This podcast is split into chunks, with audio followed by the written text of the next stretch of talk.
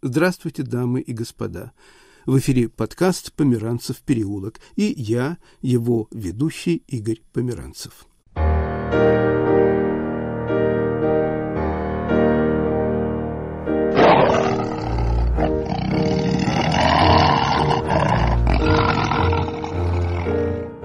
Меня всегда удивляли и восхищали люди, которые знают, как и о чем говорить с животными. В детстве это были индейцы из приключенческих романов. Но оказалось, что таким даром обладают не только индейцы. У меня в радиоархиве есть голоса клоуна Юрия Никулина, но есть и сравнительно новые записи. Начну с них.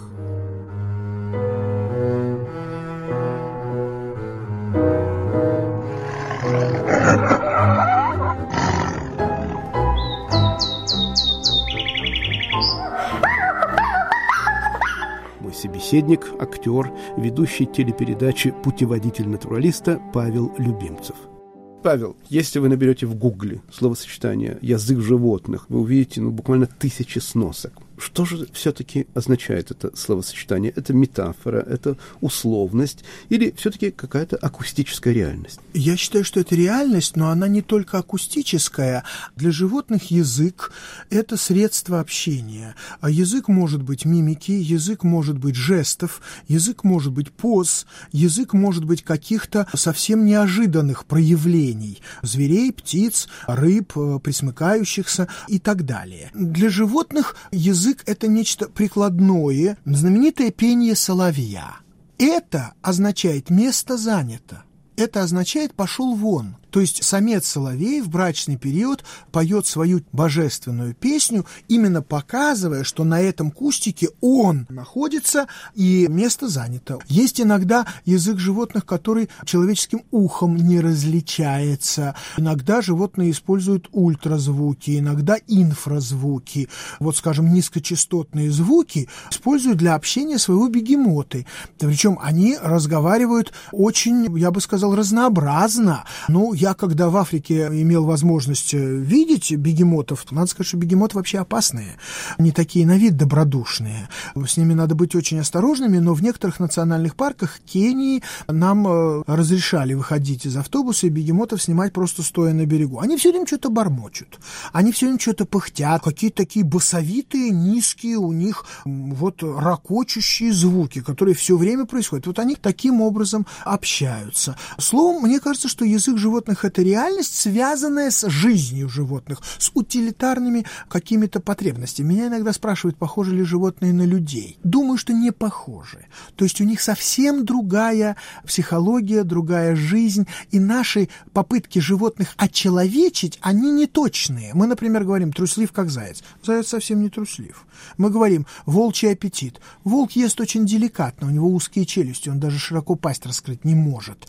А волчий аппетит присущ козам животным, которые жрут буквально все, что им попадается, и грызут землю, поэтому превращают местность в совершенную пустыню. Животные — это другие, они другие.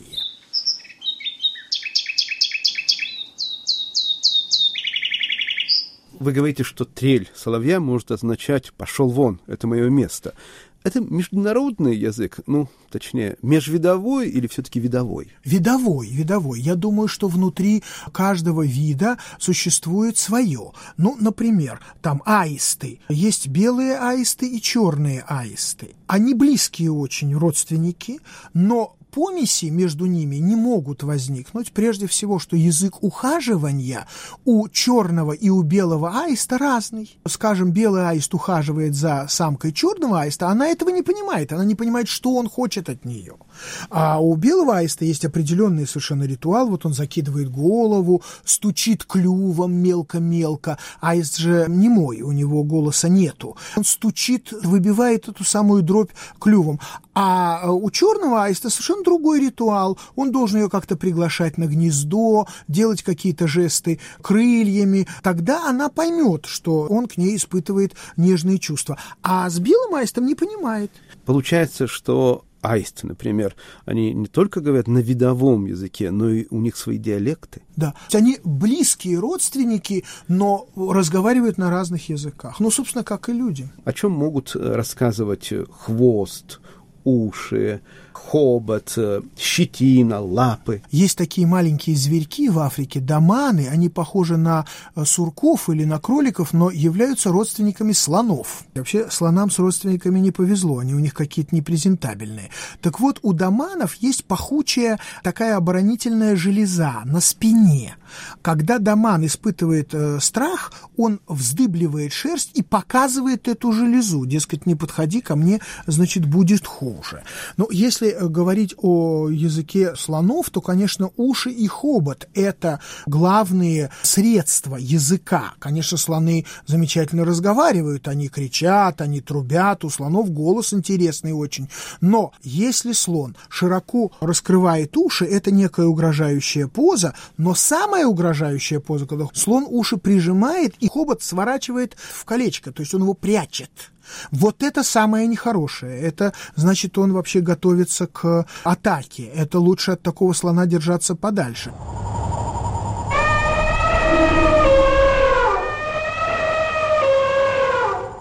Слон, который, ну, так сказать, угрожает, но еще не вполне он агрессивен. Вот он топает ногами, он размахивает головой, у него широко расставлены уши, он трубит. Это все я видел. В ЮАР у нас была встреча с таким слоном, и совершенно недвусмысленны были его намерения. Мы ему явно не нравились на машине, и наш проводник, рейнджер, сказал, только ни в коем случае не выскакивать из машины. Ни в коем случае, даже если слон машину захочет опрокинуть, тоже выскакивать из нее нельзя, потому что животные в африканских национальных парках воспринимают автобус с людьми как некое особое существо. Они не, не разделяют людей, которые сидят в машине, и саму машину. Ну, например, язык волков, хвост волка, насколько он вздыбливает шерсть, как они общаются между собой, выражение лица. У волков, например, у собак и у кошек, у них выражение лица имеет очень большое значение. Но есть рядом с этим, скажем, медведь, у которого нет выражения лица. Поэтому цирковые дрессировщики говорят, самый опасный зверь – медведь. По нему непонятно, что он думает. Медведь очень скрытный, и если говорить о языке, неразговорчивый зверь. Он не выражает свои настроения. У тигра на лице все написано. Он морщит нос, он шипит, он скалит зубы, если ему что-то неприятно. Или волк. А медведь нет. У него абсолютно лицо без мимики, и этим он очень опасен. Получается, вы своего рода полиглот, по крайней мере, вы овладели языком животных или некоторых животных. Не очень овладел, но немножко об этом знаю, скажем так. Вы говорили об аистах, черных и белых, вы говорили о соловьях. Богат ли вообще язык птиц? Если да, чем богат? Ну, я думаю, что очень богат. Но есть, например, птицы, которые умеют разговаривать на иностранных языках, то есть на других языках. Ну, например, скворец. У скворца вся песенка состоит из цитат. Он замечательный звукоимитатор. Чему это служит, между прочим, до конца не выяснено. То есть есть разные предположения, и можно предположить, что скворец артистическая натура, и что ему нужно играть. В частности, он использует какие-то цитаты из чужих песенок, птичьих, а иногда, скажем, цитирует людей, например, дребезжание консервной банки, если ему приходилось это слушать. Вороны замечательно умеют подражать звукам. Вообще, я только что говорил, о том, что язык животных утилитарен, что он служит каким-то житейским потребностям. Не совсем так. Иногда бывает и нечто другое. Ну, например, волчий вой. Ну, во-первых, в зоопарках волки никогда не воют в присутствии людей. Закрывают эту сторону своей жизни как нечто интимное. Причем волки иногда реагируют на гудок паровоза, отвечают ему, далекого проезжающего поезда. А волки воют от настроения. То есть это совсем не всегда язык не всегда это перекличка.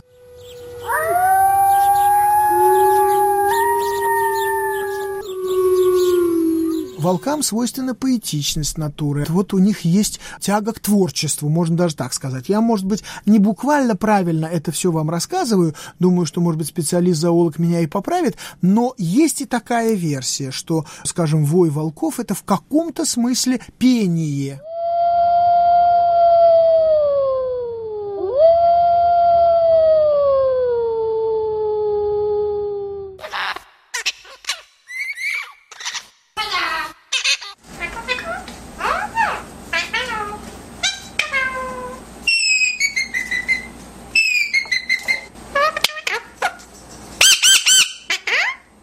Павел, вы знаете, у меня появилось чувство вины. Мне кажется, что мы дискриминируем попугаев. Ну, да, что касается попугаев, тут интересно. Ну, самый большой говорон, если говорить о попугаях, это серый жако, африканский попугай, который способен выучить и употреблять к месту, подчеркиваю, до 120 слов и словосочетаний. Ну, я с э, попугаями жако близко не общался, а был у меня один знакомый попугай, волнистый, маленький австралийский английский попугайчик, который жил в доме ленинградского замечательного писателя, юмориста Александра Абрамовича Хазина и его жены Тамары Вячеславны Сизиневской, которая была актрисой театра комедии. Я с нею даже играл на сцене. Тамара Вячеславна была прелестная. Ну, чтобы вы вспомнили, кто она. Фильм «Золушка» старый Надежды Кашеверовой, вот она там играет одну из злых сестер, младшую. Когда я бывал у нее в доме, Александр Абрамович Хазин уже умер, а попугай Кира был э, жив, и он разговаривал потрясающе. Ну, например, он говорил такое, «Птички все на веточке, а я бедняжка в клеточке. Боже, боже мой, какая несправедливость». Причем любопытно, что после того, как он произносил долгие монологи, он всегда говорил, «Все, хватит, благодарю за внимание». И это он всегда говорил в конце. То есть он понимал, что этим надо как-то заканчивать. Был случай, когда в гости к Хазину и Сизиневской пришел Павел Петрович Панков, замечательный, очень любимый артист БДТ, большой, толстый, грузный, тоже, если вы помните, фильм-спектакль «Мещане», Товстоногого он играет Тетерева. Очень был интеллигентный, милый человек. Он пришел специально смотреть на Киру, на разговорчивого попугая. Кира, как проклятый, молчал целый вечер. Павел Петрович изгалялся как мог. Он пил очень крепкий чай и в гости приходил всегда после спектакля. Поздно вечером засиживался до утра. Чай он крепкий заваривал, пил. И он произносил какие-то страшные тирады, что он сегодня не в голосе, что он не в настроении, что вообще что же вы меня обманываете и так далее, и так далее. И в какой-то момент Кира вдруг сказал, все, хватит, надоело, благодарю за внимание, спать пора. Павел Петрович Панков застыл со стаканом чая в руках, Потом быстро попрощался и ушел, как мне рассказывала Сизиневская, потому что Кира его по-настоящему напугал своим долгим молчанием и резким каким-то высказыванием, резкой отповедью, которую он потом произнес. Так что у попугаев, конечно, сознание интересное. И вот эта самая способность к звукоимитации, она у них замечательная. Есть целая наука о том, как следует учить попугая разговаривать.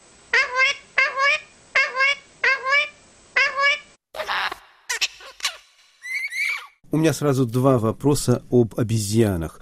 Почему обезьяны не в состоянии усвоить человеческий язык или почему люди не в состоянии научить обезьян говорить по-человечески? Это вопрос классический, и ответ на него известен. Обезьяны говорят иначе, чем мы с точки зрения физиологии. Обезьяны говорят не на выдохе, а на вдохе. То есть у них совершенно иначе устроена гортань, поэтому научить обезьяну произносить человеческие слова очень трудно, то есть ей физически это очень неудобно. А вот научить обезьяну разговаривать на жестовом языке, на языке глухих, вот это предпринималось и делалось. Причем, надо сказать, что здесь были поразительные результаты. Скажем, горилла, которая была таким образом обучена, у нее были совершенно замечательные на жестовом языке. Э, скажем, когда она хотела кого-нибудь обругать, она говорила «ты птица». Вероятно, птица была для нее каким-то низшим существом, и она к птицам всерьез не относилась. Потом еще у нее было такое негативное определение «ты грязный плохой туалет». — говорила она на жестовом языке. А я, — говорила она, — я отличная животная горилла. Вот, так что там было совершенно ясно, что она понимает жестовый язык, употребляет словосочетание «к месту». И не надо думать, что это была какая-то особенно выдающаяся горилла. Правда. Следует, конечно, понимать, что обезьяны, так же, как и люди, они разных способностей. Кто-то более одарен, кто-то менее одарен. Так что вот жестовому языку обезьяну научить можно. И такие опыты были весьма успешными. Павел, вы часто и плодотворно работали с животными. У вас есть любимый звериный язык? Любимый звериный язык – это язык взглядов, язык эмоций, язык нежности – это всегда удивительно как-то вот, ну, ощущается животными. Ну вот, коль скоро мы заговорили о гориллах, э, я могу вам рассказать, каким образом я общался с совсем маленькой горилкой в зоопарке Барселоны. Там нас повели в специальные ясли, где все необыкновенно стерильно, более стерильно, чем в человеческих яслях. Специальную одежду надо надевать, бахилы на ноги, шапочку какую-то, халат и так далее. И вот эта малышка, которая в памперсе, она, значит, там с игрушками живет, и все это. И она ко мне очень нежно пошла. У меня даже есть фотография, где мы близки к поцелую, и она хочет меня поцеловать, а я ее. И я рассказала о ней, об этой девочке и о гориллах, о том, как они воспитывают своих детей, что гориллы очень детей любят, и детям все позволяется, и так далее. И потом, когда мы уже разоблачались, выйдя из яслей, мне сотрудники Барселонского зоопарка сказали, что вас горилла очень приняла, потому что она вообще-то к незнакомым людям на руки не идет, а к вам пошла и даже вас поцеловала. Вот это и есть тот язык животных, который мне наиболее близок и приятен.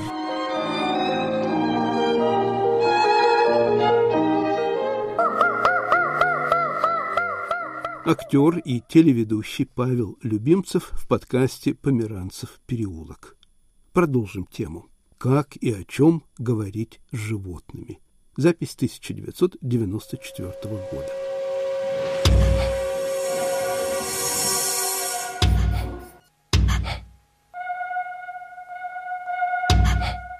клоуна, артиста цирка Юрия Никулина, я спросил, с кем легче работать на арене, с артистами-людьми или с артистами-животными. С животными проще. Животное, если к нему относиться ласково, кормить вовремя, с ним всегда можно поладить. Но должен сказать еще другое, что животные, как и люди, не каждый может выступать в цирке. Не каждый может сделать собака сальтоморталь. Был замечательный, знаменитый цирк Филатова – как он отбирал? Ему привозили медвежат, и он отбирал. И он наблюдал за ними часами. И поэтому цирк потрясал всех. Там были, ну, прямо как артисты. Выходили э, медведи, у которых уже прямо, как говорят, на лице был написан характер. Какие-то были медведи с юмором. Были медведи смешные, комики. Если уже спросить меня честно, мне жалко зверей в зоопарках, мне жалко зверей в цирке. Все-таки это не свобода, хотя как будто бы живется им хорошо, если хороший хозяин, хороший дрессировщик. А все-таки, когда я ходил недавно с моим маленьким внуком в зоопарк, я у многих зверей видел тоску в глазах. Юрий Владимирович, вы снимались в кино с животными. Как работается с ними на съемочной площадке? Я играл роль проводника служебной собаки милиционера. Фильм назывался «Ко мне Мухтар». Самое трудное в кино снимать детей и животных. По сценарию собака должна была делать 180 трюков, идти по краю крыши должна была пить из крана, собака должна была бросаться на человека. И мне режиссер позвонил перед съемками. Первый вопрос его, скажите, вы любите животных? Я сказал, да. А у вас были когда-нибудь собаки? Я говорю, да, были собаки, сейчас есть.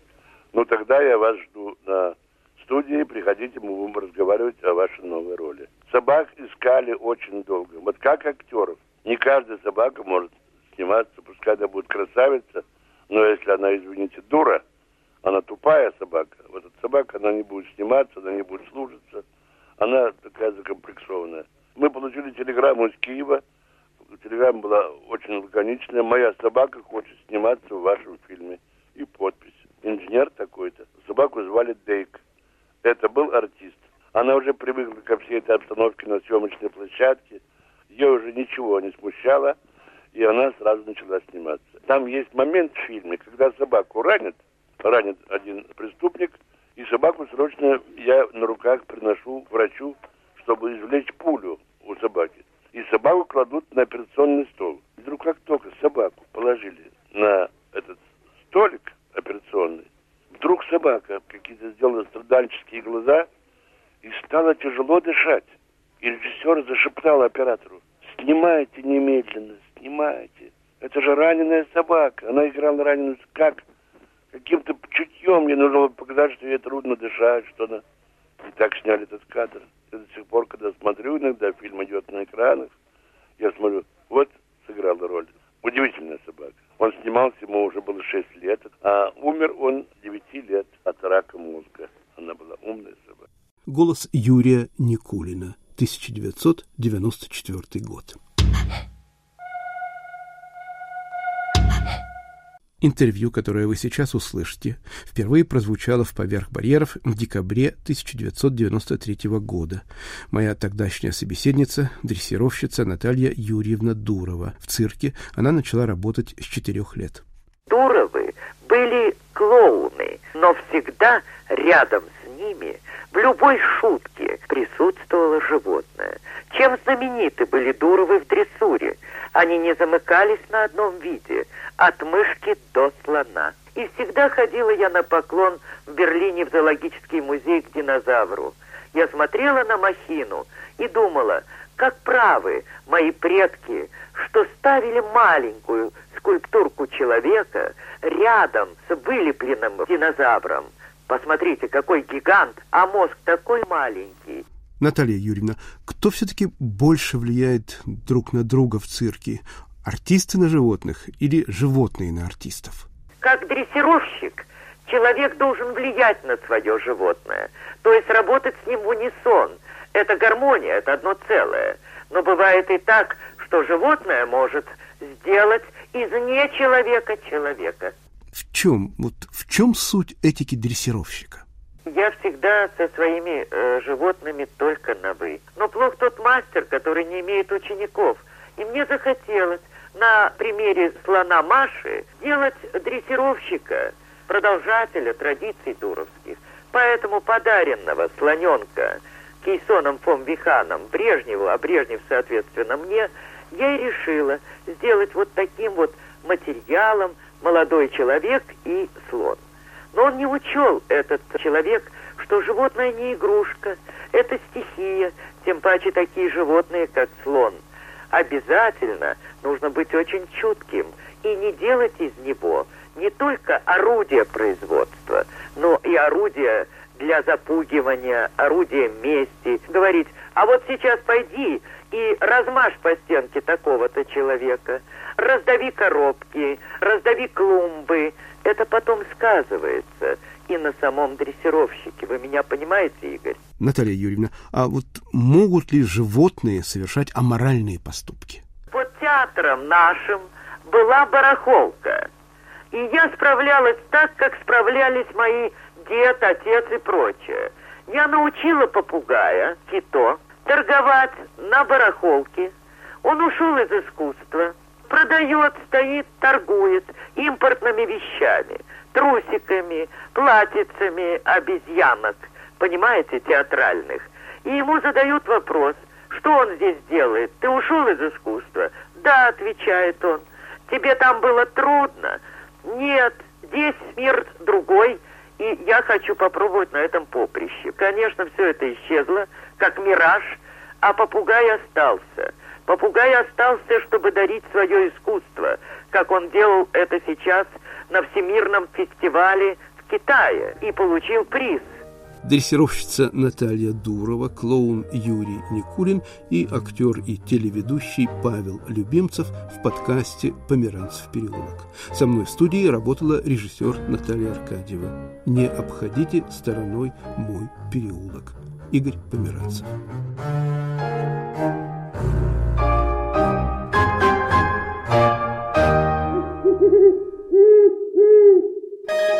Студия подкастов «Радио Свобода». Хочу поделиться подкастом коллег. МБХ Медиа запустила первый в России пенсионный подкаст. Это разговорное шоу для тех, кто молод душой, хотя пенсионное удостоверение свидетельствует об обратном. Пам-парапам, пам-парапам, кто шагает дружно в ряд? Пенсионерский наш отряд.